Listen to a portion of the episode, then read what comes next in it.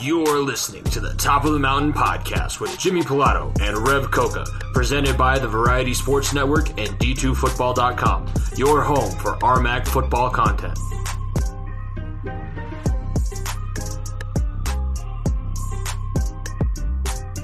Now, to your hosts, Jimmy Pilato and Rev Coca. Back, ladies and gentlemen. Happy Friday. It is time, that time again. Uh, I know we took a week off. We kind of got to a point where everybody was playing each other, so there wasn't a ton that we had to talk about each week. And outside of a few games, haven't been the most competitive season of RMAC football yet. So we are back here with the Top of the Mountain podcast. Jimmy Pilato, Rev Coca. We're going to get you set up for the final Saturday of the regular season. Most of the teams will be going home. We have a couple teams that still have a chance to continue on and and get that shot at a Division two national title here coming out of the RMAC, out of uh, Super Region Four. We'll get to that towards the end of the show after we look, take a look at the RMAC rankings. We're going to have our final uh, games of the week. We're going to take a look at Fort Lewis because I don't think that we've touched on. We have touched on Fort Lewis, but we haven't actually broken down one of their games. Unfortunately, they end the season with Colorado Mines. But before we get into all of that, uh, I'm going to bring in my co-host Rev. How has uh, the last couple weeks been? I know NFL wise, it hasn't been the greatest, but have you been jo- enjoying these upsets in college football all throughout the divisions? Yeah, followed down, I think it's been exciting just to kind of see how the divisions shake out because you've been wondering. There's been tons of questions, you know, what's going to shake up, who's going to rise to the top. And I think kind of now, you know, heading into the last week of the season, of course, you've kind of seen how things shaking out. And you've kind of seen, uh, you've seen, of course, the team up top. You've seen like a quartile of seven win, six win teams. And then below that, you kind of have like your three win, two win teams, and then kind of the team at the bottom, in which we'll mention later. So it's just interesting to see the adjustments, you know, where a team like New Mexico Highlands may have looked like they could have been in that upper quartile at first, kind of go on a losing skid later on. See how the Black Hills and the South Dakota Mines kind of shake out. Seeing if Colorado Mines just it's been interesting just to see how the years rolled out, and really you couldn't really predict it, and that's kind of the just the most interesting thing about it. Yeah, I couldn't agree more. And uh, we'll take a look back at a couple the week before. So the week prior that we didn't get to mention, we talked about a couple of the games uh, in detail. So two weeks ago in week nine, it was Fort Lewis. They took a loss at Black Hill State in Spearfish, 75 to zero. Chadron beat Highlands 17 30 out there in Chadron. South Dakota Mines got a three point win over Adams, 23 20 in uh, Rapid City. Colorado Mines had a comeback victory in the fourth quarter, 30 to 20 in Gunnison over Western Colorado. CSU Pueblo got a big win over Colorado Mesa. So that was two weeks ago. And then just a quick glance at the scoreboard before we talk a little bit more about maybe some of the more important games. Uh, Colorado Mesa started things off uh, one point victory over Chadron in Chadron, 38 37 uh, in overtime. Black Hills State got a big win over Adams State 38 7. They're about to finish with, I think, their second best record since joining the RMAC. So the Yellow Jackets having a successful year. Uh, Western, big win over Fort Lewis. Everybody has a big win over Fort Lewis, unfortunately, so far. 55 to 14 was the final of that one. Colorado Mines, 55 or 54 to 16 over New Mexico Highlands and then South Dakota Mines uh, losing in Pueblo. That is how Pueblo got themselves back into playoff contention. They're going to be one of the teams that we're talking about later on. And we'll also be talking way more about Colorado Mines, uh, both in their matchup upcoming against Fort Lewis, and then also when we get to those playoff rankings. But those those are the last two weeks, just at a gla- glance. Um, I kind of wanted to start with. I'm sure you were watching just like I was that Colorado School of Mines Western Colorado game from two weeks ago that one was a tough pill to swallow. Great performance. I think that Western Colorado had to hold their heads high for about three quarters. So for 45 minutes of football, that was awesome. And then the last 15 minutes, it was it was like a new team showed up. They put up their fours to go to the fourth quarter, and uh, it, it, just wasn't there. I it's been a while since we've had some sort of collapse that was of that kind of caliber and uh, it, it maybe even is a little bit more disappointing just because the team is so much more successful now. But rev what did you kind of see? Where did western lose in that game? They built up a huge lead looked like they were going to be able to close out colorado school of mines and also put themselves into the rmac title picture once again. And yet we're still staring up at a 10 point deficit. Well the question there really is was it really Western who fell asleep at the wheel in their fourth quarter and just kind of gave up the win and choked? Or was it really Colorado Mines falling asleep for the first like two and a half, three quarters of the game and finally waking up and then going on that ridiculous surge in the fourth quarter. And honestly, the truth kind of lays somewhere in the middle. It's one of those games where if you look from afar as a Western fan, you kind of say, I'm a proud alum. They only lost by 10 points. But then a totally different experience when you actually get the full narrative of what actually went down in the matchup, how well they were able to control and maintain Mines' offense for most of the game. Then all of a sudden, offensive outbursts and what? Three, four touchdowns in the fourth quarter and just an overall just letdown. So, yeah, one of those games where it looks great on the box score as a Mountaineer alum say, hey, it's good to see them compete, but to see the letdown and just a comeback is just, yeah, it's a heartbreaker. It's also bad too. I mean, that's one of your oldest rivals. I think that's actually the oldest rivalry in Colorado college football history between Mines and Western. And they're not even what that kind of shows me with the fact that Mines was able to do that for three quarters and then still come away with a pretty dominant victory, especially uh, when you look at just how many touchdowns they were able to put up in success, succession. This rivalry isn't quite as close as we would maybe hope that it was. And really, Colorado Mines hasn't been touched since they started playing RMAC RMAC ball. Everybody has been completely outclassed, and they have the capability of doing this. Everybody should know that. It's almost like everybody falls asleep and, and forgets. Oh yeah, John Matocha former all conference quarterback. He's been there forever. Michael Zeman has literally been there forever. I think he's going to come away with a PhD. I mean, if he does it, I would be disappointed. And they're just capable of doing that no matter what, no matter how much you're up by. That's why you have to continue to play a perfect game all the way through. And, you know, some of that's where it, it gets difficult. That's really what separates the championship teams from the teams that get maybe bounced in the first round of the playoffs. And, and I'm not trying to be mean or, or anything like that. That's literally what it comes down to. When we get to see the Angelo states, the Grand Valley states, Colorado School of Mines, uh, Valdosta, Ferris were the final last year. They didn't make very many mistakes down the stretch. They played almost four quarters of perfect football more often than not, and that's what got them in that position. And um, the RMAC is lacking in teams that are able to do that, in my opinion, especially this season. Yeah, without a doubt. But Mines is one of those teams that has a couple of those guys where every game teams are going to get mentally fatigued. Teams are going to get physically exhausted. It's a football game. You're going to be grinding on each other hitting each other every play. It's going to be natural that as the game goes on players are going to get tired. But ultimately do you have those one or two players, or do you have that one guy in every single unit of offense, defense, and special teams? You kind of rely on when the going gets tough, when everyone gets tired, when certain people maybe starting to get mentally checked out, just due to the fact that when you get tired, teams are going to get checked out a little bit. But do you have those guys in every unit that you just rely on? And Mines, of course, having that quarterback and having that running back, and then also just having a solid unit of guys kind of all around where it's hard to find too many glaring weaknesses anywhere where when the going gets tough, you rely on a solid unit to just kind of keep it together, physically talented enough, but also mentally locked in enough to just pull it out. And usually you see that in like the powerhouses like the Grand Valley states and the Angelo states and Colorado Mines is really knocking on the door and trying to solidify themselves as one of those national powerhouses on the D2 level. And mm-hmm. the way they've taken care of the RMAC so far, they've shown to be that team. Let's maybe talk about some people might not be familiar uh, with the Division two process if they've been watching major college football for the last especially few years.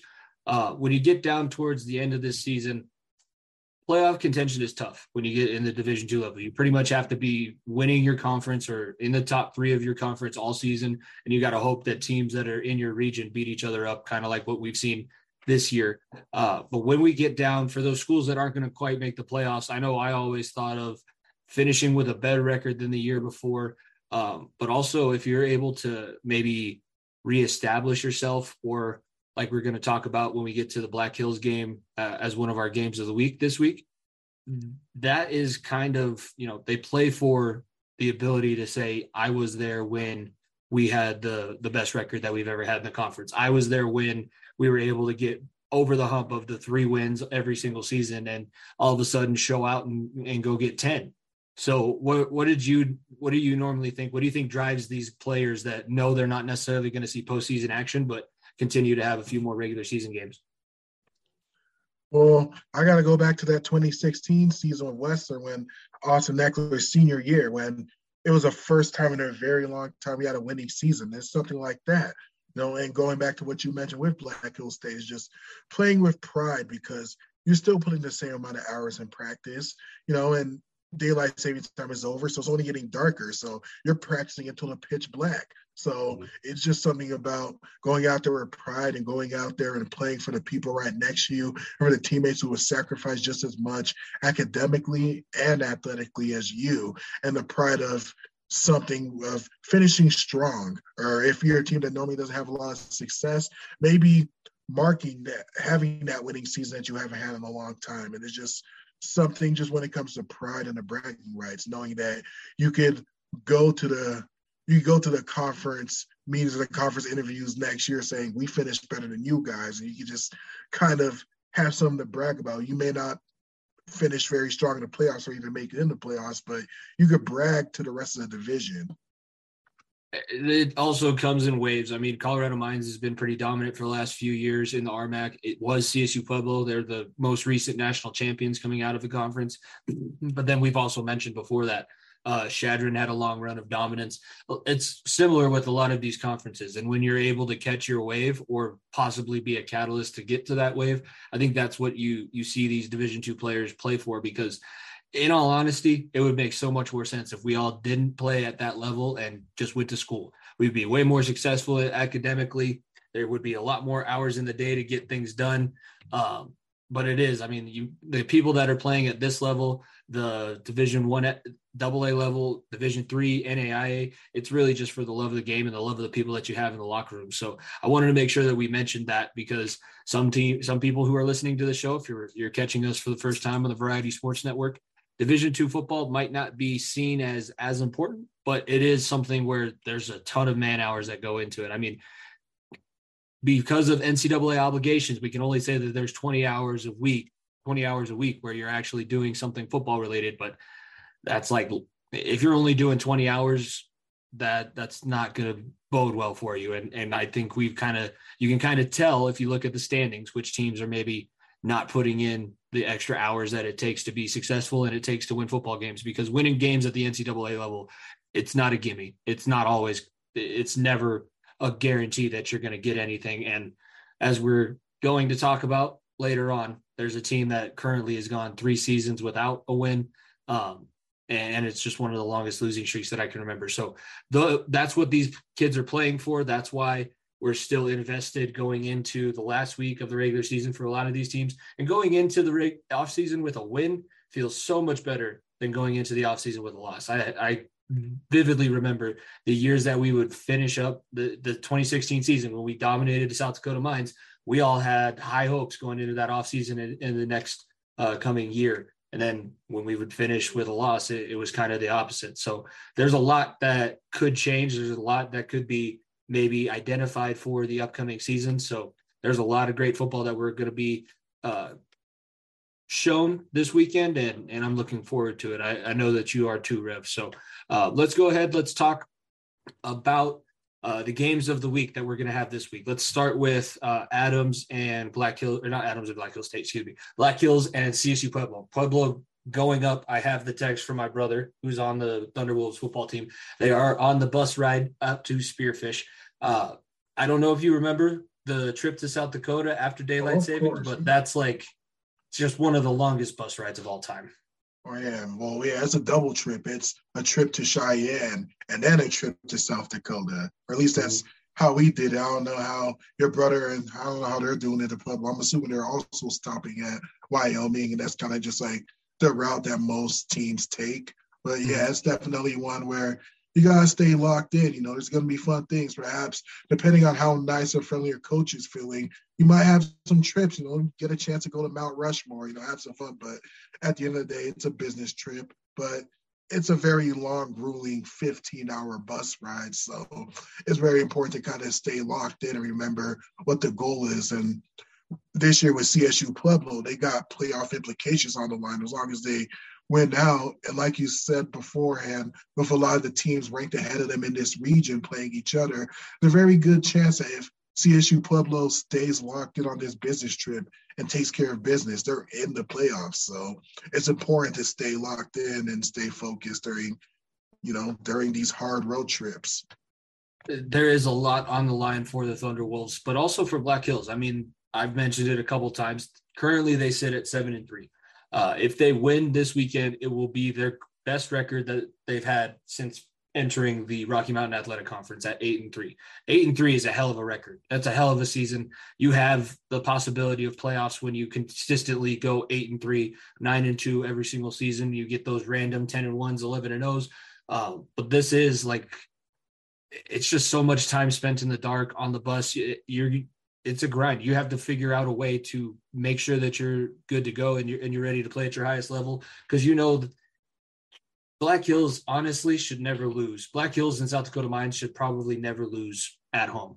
Just with the distance that everybody else has to travel to get to them, most of the time it's you probably have adverse weather conditions. I mean, the one time that we both went out to spearfish, and, and I know you went it one more time after, but yeah, it was snowing was, both times I went. Yeah, yeah, and it was cold. Like that's the only time that I've seen Coach Hahn show any type of weakness and he was just shivering, like shaking physically on the sidelines because he was so cold, but he would not put on a jacket. So there's a good possibility that's going to happen. And for the CSU Pueblo team, it, it, could be a good or a bad thing. I think most of the time, if you want to, I, have watched CSU Pueblo play a couple of their games. I've seen them lose two of their three games that they've lost this season. One to Grand Valley, the other to Colorado Mines.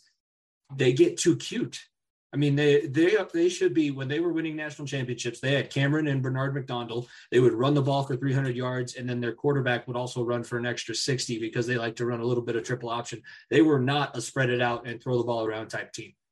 They've kind of transitioned to that a little bit more. That Hunter Rackett has he's one of the better arm talents that I've seen at that level, and, and can make almost every single throw. I just think that it, if you force CSU Pueblo's hand, maybe take the the headset out of the coach's shoulder off the coach's head here and, and, force you to run the ball in, in adverse weather conditions, that actually might favor CSU Pueblo. I think they would have a, a, pretty decent shot if Black Hills, if they have no weather and, CSU Pueblo wants to get cute and see who can throw it around more. I honestly would give the edge maybe over to Black Hills. I think that Black Hills passing attack, their offense is set up that way. That's how they like to run things. And CSU Pueblo really shouldn't be. They tried to be that type of team, but they they're a ground and pound, punch you in the mouth, and and you're gonna feel when they play you, and that's when they're the most successful. Yeah, it's interesting that you do bring up just the factor that weather conditions could play on a team in Pueblo, which is kind of reestablishing their identity of being the old ground and pound running team to more of a spread it out passing team. But ultimately, I don't know what the weather conditions is going to be in Spearfish. However, you just kind of see how things are going recently and how Pueblo's offense is taking an uptick. If the weather conditions are good as is, then that Black Hill State offense, which has kind of stalled out a little bit more focus on running the ball. Chance Eben has not necessarily had the finish as good as his start. So if the weather conditions are good and Pueblo can really get that passing game, air it out, and spread, it's really hard to see how this Black Hills team offensively could keep up with the output that Pueblo's been putting out. Yeah, last week Hunter Rackett 17 to 35, 316 and four touchdowns. Not the most uh, accurate of passing days, but he wasn't making any mistakes and the he was converting in, in, into points. And then also as a team, 228 yards between one, two, three, four, five, six running backs. That's it's not bad a bad clip either. You had one rushing touchdown. Jordan Jones gets the one.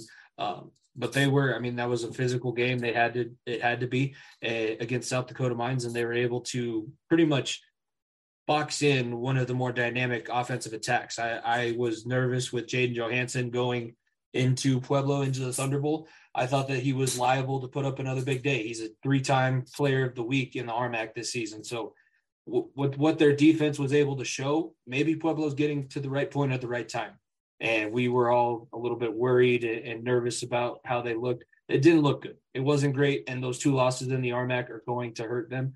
But I guess it didn't hurt them quite as much as we were all anticipating. Uh, maybe it's a brand recognition thing.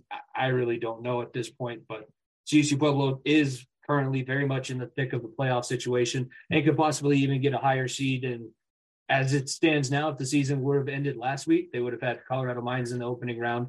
If things work out the way that I think they will, they'll probably move up and, and get a different matchup there. So it's interesting, but CSU Pueblo very much alive in those playoff chances. I would not sleep on the motivation that this Yellow Jackets team is going to have. Chance Eben has been there for long enough. He wants to be the quarterback that led this team to not the not tie the record for their best record since entering the RMAC. He wants to be the guy to beat that record. So the Yellow Jackets are going to come out looking for a fight. I can't wait to see how that one plays out. We're actually going to watch that one here at the house. Uh, my parents decided not to make the 15 hour trip out to South Dakota, and I can't blame them. Oh yeah, definitely going to be. Oh going to be a treat for you. However, interesting to see how those rankings come up as to how they're both seven and three. I'm gonna have to assume the fact that Pueblo, one of those losses was to a non-conference game. I believe when they played Grand Valley State, which I think is kind of giving them more favoritism, just having one less loss in the RMAC. But it's yeah, interesting to see how Pueblo's holding that spot and Black Hill being on the outside looking in, where even if they win, it doesn't seem like they're gonna, you know, seems like they're gonna need a lot to go down to even get any type of consideration. So yeah, definitely just shows how important it is to really lock down those conference games, how much more important it is to lock down those wins, where even though Black Hills State didn't lose a single non-conference game, just the importance of locking down a conference could go in postseason consideration. I agree. And uh, now, since we haven't talked about them, they haven't been a focus on a game of the week yet. This is going to be our SeatGeek uh, game of the week between the Fort Lewis Skyhawks and the Colorado School of Mines Ore Diggers. I don't mean to laugh, but I mean, if you've been paying attention to RMAC football for the last two seasons, you know that where this one's going to go. I believe last year, the total, and I guess I could, I have the, I have the um, site pulled up, so I'll get the exact number. But I want to say it was around 84 that Colorado Mines put on Fort Lewis last year in Durango, and this year they're playing in Golden, so that does not bode well for the Skyhawks. Let's yeah. Oh no, it wasn't be- quite as bad as I thought. It's only 76. Last season was a 76 to nothing effort at home against then number seven Colorado Mines, and then this year you get a, another nationally ranked Colorado School Mines team. And I don't think after the way they slept walked against Western Colorado, I don't think you're going to get a similar performance out of them. They turned around last week and put uh, quite a hurt on um, Black Hills or last week, Colorado Mines turned around and put quite a hurt hurting on New Mexico Highlands. So this one seems like we should both kind of have an idea of where it's going to go. But Rev, do you have any any other thoughts to contribute? I mean, we've kind of talked about why Fort Lewis is where they are, but is there any hope? Can they get a better score output? Is, is it going to be closer than seventy six nothing this time? Um, it could be a lot closer if, you know, let's just see how Colorado Mines plays this because at this point you'd have to assume if they make a conscientious effort to just really take them out of the game in the first quarter, you have to you have to ask, what's the strategy? Are they going to rest some guys for the playoffs? Are they going to have all their starters sitting out five minutes into the second quarter? Like, how are they going to play? Are they going to show them mercy? Or are they just going to keep their starters in three quarters and just really up to score as much as they can? So it really comes down to how they play this. It's really hard to see a Fort Lewis team which has not really been able to stop anything or anybody to save their lives this season, really do anything to put up against a pretty high powered offense just on RMAC standards. So what it really comes down to is I think it's going to be closer to 70-0 simply because Colorado Mines is going to be looking to bench people and perhaps give their younger guys some good valuable experience. But yeah, it really comes down to whether or not Mines wants to show Fort Lewis really any mercy. Yeah, I'm I'm interested to see. I don't think that they were they're gonna sit the entire game like you, you would see maybe in the NFL, but there's definitely gonna be a pitch count on them unless Fort Lewis has the most miraculous performance. I'm sure that the coaching staff, I'm sure that the players are tired of hearing about the fact that it's been three seasons since the Skyhawks have come away victorious out of a weekend. Um, and last week, they they were able to score 14 points against Western Colorado's defense and, and, hold them to no points in the fourth quarter. And at this point, you really just have to be searching for moral victories. There's nothing else really that you can take away from it. And, and I will also say Braden Wingle was had a decent day passing the ball last weekend, 246 yards and a touchdown against Western Colorado. So they seem like they're trending in the right direction. I just don't know if it's going to quite turn around as quickly as maybe people would hope for. But if you go just the comparison of the individual stats from each team's game last week, Matocha was 24 of 30, 23 of 34 for 369 and five touchdowns against New Mexico Highlands. And then if you look at the rushing totals, uh, the leading rusher for the Skyhawks last week had a grand total of 36 rushing yards on eight carries, while uh, Michael Zeman, 17 carries, 105 yards, and a touchdown. So there's definitely like like I said, there's a difference between the level of Colorado School of Mines and these other teams in the RMAC, and that's just even more amplified at this point because there's. I really hope at some point we can talk about Skyhawks getting a victory, but they're going to be going into another offseason, have having an 0 11. Actually, they'll only be 0 10 because they didn't take advantage. They had a second bye week instead of scheduling another non conference game.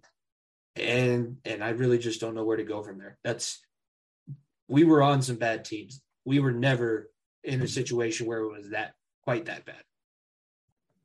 Oh yeah, never. You could really only imagine at that point really, even though the quarterback, like you said, has has shown some signs of life, it's one of those things where if you just don't have the boards, if you just don't have the guys to line up, if you're getting constantly dominant at the line of scrimmage. And when you just see the numbers of just how many rushing yards they give up on a weekly basis and how little they get done on the ground to help out a quarterback who has shown some flashes every once in a while, but just not having a running game to really hold up and support the quarterback to amplify him and make things any better.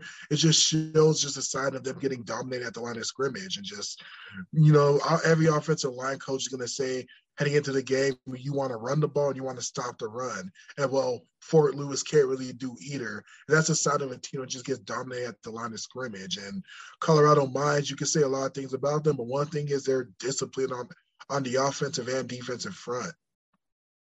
One of the best front sevens that I've seen at the Division two level, and, and however successful this team is going to be in the postseason, it's going to be directly correlated on how the offensive and defensive lines both play down the stretch of the season, but they seem like they're getting themselves in in pretty good order. Uh, last week, just quickly for Colorado School of Mines, they had one, two, three, four sacks as a defense, and I'm looking through here. They had multiple guys with five plus uh, solo tackles. One kid, Adrian Moreno, 19 solo tackles, one assisted tackle, and a tackle for loss. Those are the type of statistical days you like to see at these point this points of the season.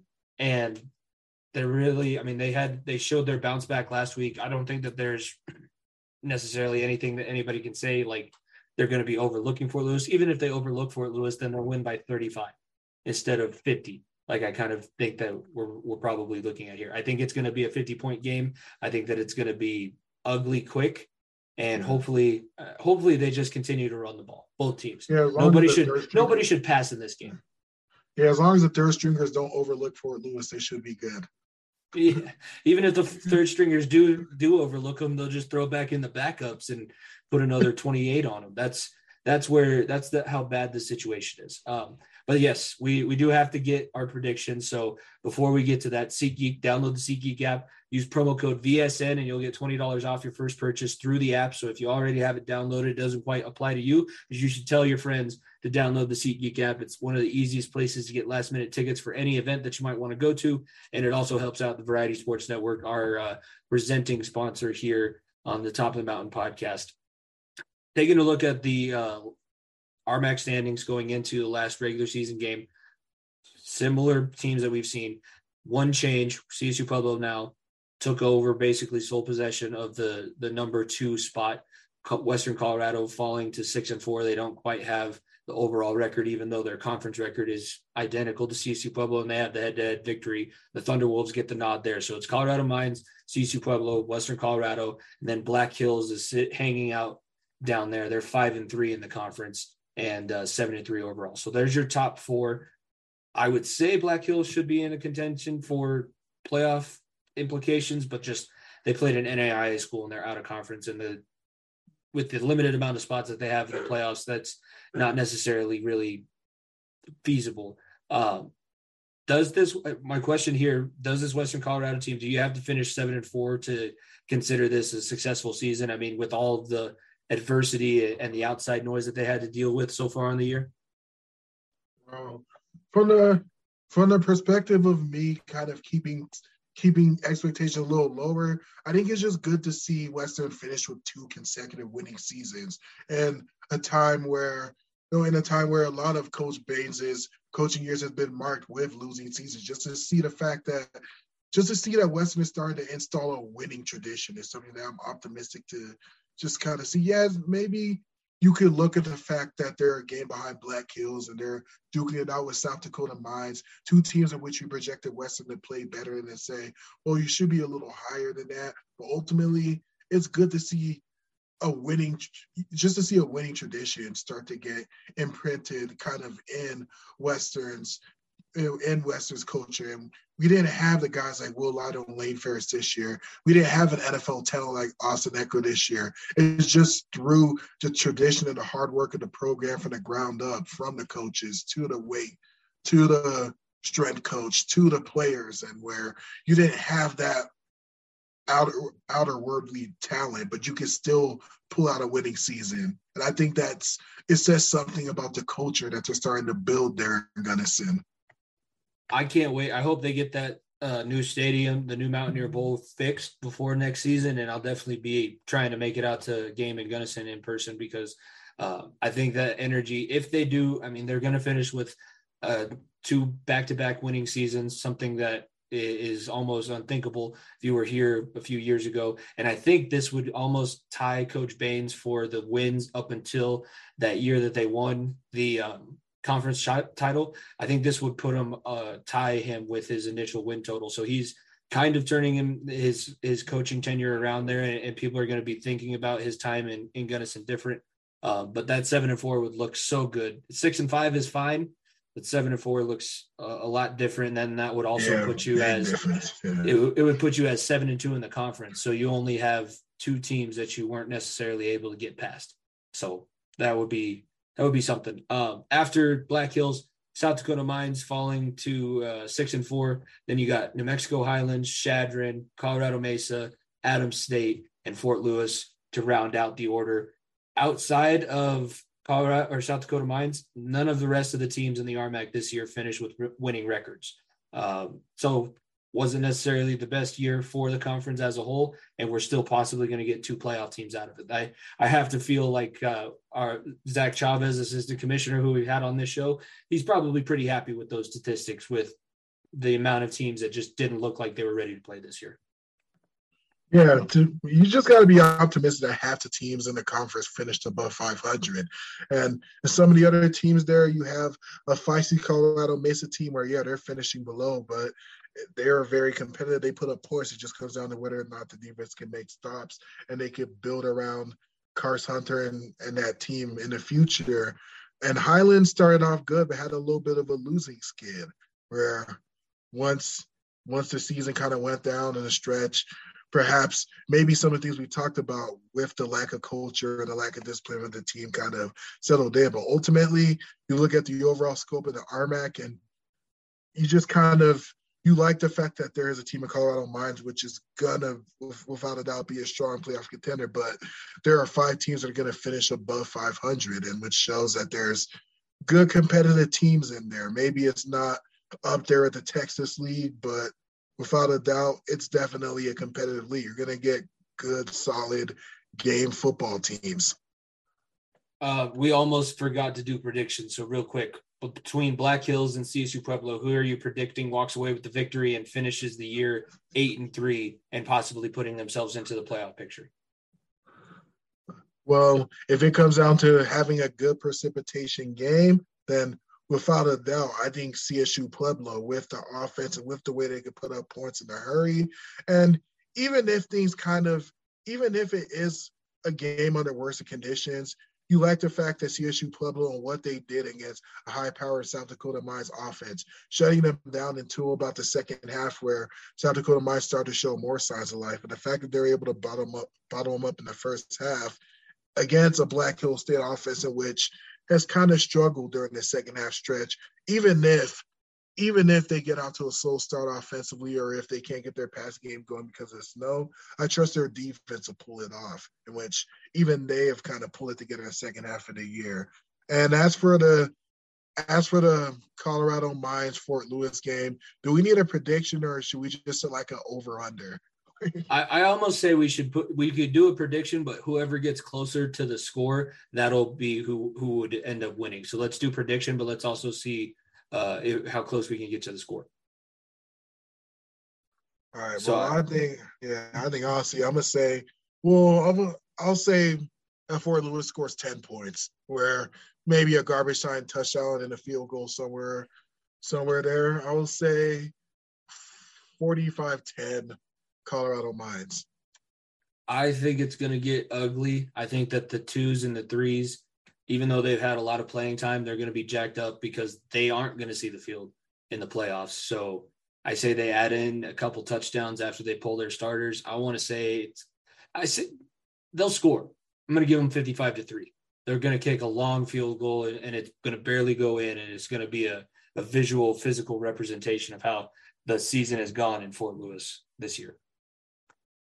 Um, let's move on before we wrap things up here and send everybody off on their Friday. We did say we're going to take a look at Super Region 4 with the uh, top eight teams making it into playoff contention as it stands currently. The number one team, Angelo State, undefeated on the season. Then you have Colorado School of Mines, Minnesota State, Mankato, Bemidji State, Winona State, Wayne State, all at eight and two. Good news for us I believe Bemidji and Minnesota State Mankato will play each other, and Winona might even play Wayne State this this uh, week. Um, and then the only other team ahead of Colorado School or Colorado State University Pueblo at that point is Sioux Falls. They are sitting at seven and three, and they will have a tough game coming up against Augustana, I believe, out there in South Dakota. So Pueblo, I think, has the easiest matchup of the teams that are currently on the bubble but it also comes down to can they take care of business? They need to win this game. They're in the situation where it's a must-win game. They they get this win, they'll be eight and two in their conference. They'll be eight and three overall, and that's pretty much where um, everybody is into inside the top five of this region. So it's pretty much must win for them. Colorado School of Mines, they're almost, I mean, they're a lock to be there. They could even host maybe multiple rounds of the playoffs if they stay at the number two seed. Um, what do you think of Angelo this year? Kind of having a bounce back season. They, they, were a little bit down last year, and then after beating Colorado School of Mines and and getting a couple good wins, they finished up ten and zero oh and could possibly finish an undefeated regular season this weekend. Yeah, without a doubt, it's definitely you know definitely going to be one of those national teams to watch where perhaps they're going to make a big run. And who knows if Colorado Mines catches the fire they did last year, maybe we'll see an Angelo Colorado Mines rematch in which yeah, the two losses on the record, it doesn't look great, but ultimately they held their they held their own, played them tough, played them close. Where yeah, eight and two, 10 and no, oh, but it's gonna be you know it's gonna be an interesting matchup. That's one that I actually want to see. I want to see Angelo and Mines rematch, or even if possible, you know, see Pueblo if they win this week go up against Mines. Just just definitely some interesting matchups to see. So that is in there you see Pueblo and Mines in there with some very tough conferences. Angelo State, the conference they're is usually very tough and competitive. I don't know how the rest of it is shaking up. Well, of course, in the Midwest, with all the Minnesota teams, with Augustana and Grand and the Grand Valley and Bemidji teams that are usually very good in the Midwest. And you kind of got to be good as an RMAC fan to see teams in tough conferences duking it out, kind of giving each other losses. Where if you're Colorado State Pueblo with a win, even if it's not a pretty win, you know that's going to lock up a playoff opportunity because in that region there's such tough conferences. Yeah, Bemidji was in the playoffs last season, lost in the first round, but they throw the ball all over the stadium. That's one of the things that I noticed watching them. Minnesota State Mankato is the complete opposite. They still run uh, either wishbone or they run a double wing, and it's triple option. It, it's almost remember the Titans level of veer. So those are those are the types of teams that come out of uh, that's the South Dakota's um, conference. I can't remember what it's uh, called specifically. I I was paying attention last year because that was the first round matchup for Colorado Mines. Um, but yeah, no, there's very good teams just outside of the RMAC too, and the playoffs are one of the times where you can actually see some of these other really really good schools. I mean, watching Ferris State last season in in the uh, final and seeing Valdosta up close and personal playing Colorado School of Mines, there are some very very solid, very strong athletes at the all throughout this um, Division two level. It's one of the best times of the year, and I hope everybody's as excited as we are. But we still have this last weekend of RMAC football, and I think we're at a good spot to maybe wrap things up. So before we do that, uh, Rev, you got anything in the works for us? I know that we're planning on you coming on the far end of the bench next week for a UFC 281 recap. So you're going to be, you have a lot to do this Saturday. You're going to be watching RMAC football. You're going to be watching the UFC fights. Uh, but what else do you have uh, planned out for for the people for, as far as content wise? Funny that you bring up the UFC. So yeah, while I kind of watch some of those RMAC games in the afternoon, so they mostly take up that slot. Later on, I'm gonna catch that UFC event, and afterwards, I'm just kind of gonna do a recap, just talk about what happened. I'm mainly gonna focus on well the main card and also the last three fights of the prelims. Kind of gonna do a recap on that, talk about future fights to go for the winners and the losers of those matchups, and kind of break that down. A lot of my writings lately have been focused more on the UFC. So if you want to either find me on Twitter at Rev Coca or look up the name Rev Coca on Belly Up Sports. You can find my stuff there. Definitely check that out. Uh, Rev's an awesome MMA mind. We used to have great debates when we were playing at Western Colorado. Um, and, and, he's a really good guest when he comes on the far end of the bench. So be sure to check out that episode when he's on there to recap UFC 281. If you are a fight fan, as far as this show, be sure to follow at FEOTB Pod. That's where you can keep up with everything going on with this and the Far End of the Bench podcast. Uh, when the playoffs start, so starting next week, as long as we have an RMAC school in the dance, we will be weekly up until then. And then afterwards, we'll do a full season recap before we let everybody go for their winter and uh, enjoy wrestling season. Because I know that I'm already at wrestling practice and uh, I'm going to start watching those as they come on TV. So we will be weekly after this be sure to follow at FEOTB Pod. Subscribe to our YouTube channel. It's where you can watch the video of this show as well as the clips from the far end of the bench. And then be sure to follow the Variety Sports Network, our uh, presenting sponsor, our, our network that presents our show at Variety underscore Sports underscore. And uh, if you follow them on your favorite podcasting platform, all of the new episodes get automatically downloaded to your phone. And uh, they got some great shows on there. I know that uh, Falcons podcast is having a rough go of it the last couple weeks, but he might have a bounce back um, this week. So be sure to check out the Variety Sports Network. Um, as always, we appreciate everyone hanging out, talking about the RMAC here for a little bit on your Friday with us. Enjoy the last weekend of regular season college football. If you're a Colorado School of Mines or a CSU Pueblo fan, good luck. I hope that we have two teams to talk about in the playoffs next week. And uh, for myself, Jimmy Pilato, and my co host, Rev Coco, thank you guys for listening to the Top of the Mountain podcast. We will see you next time.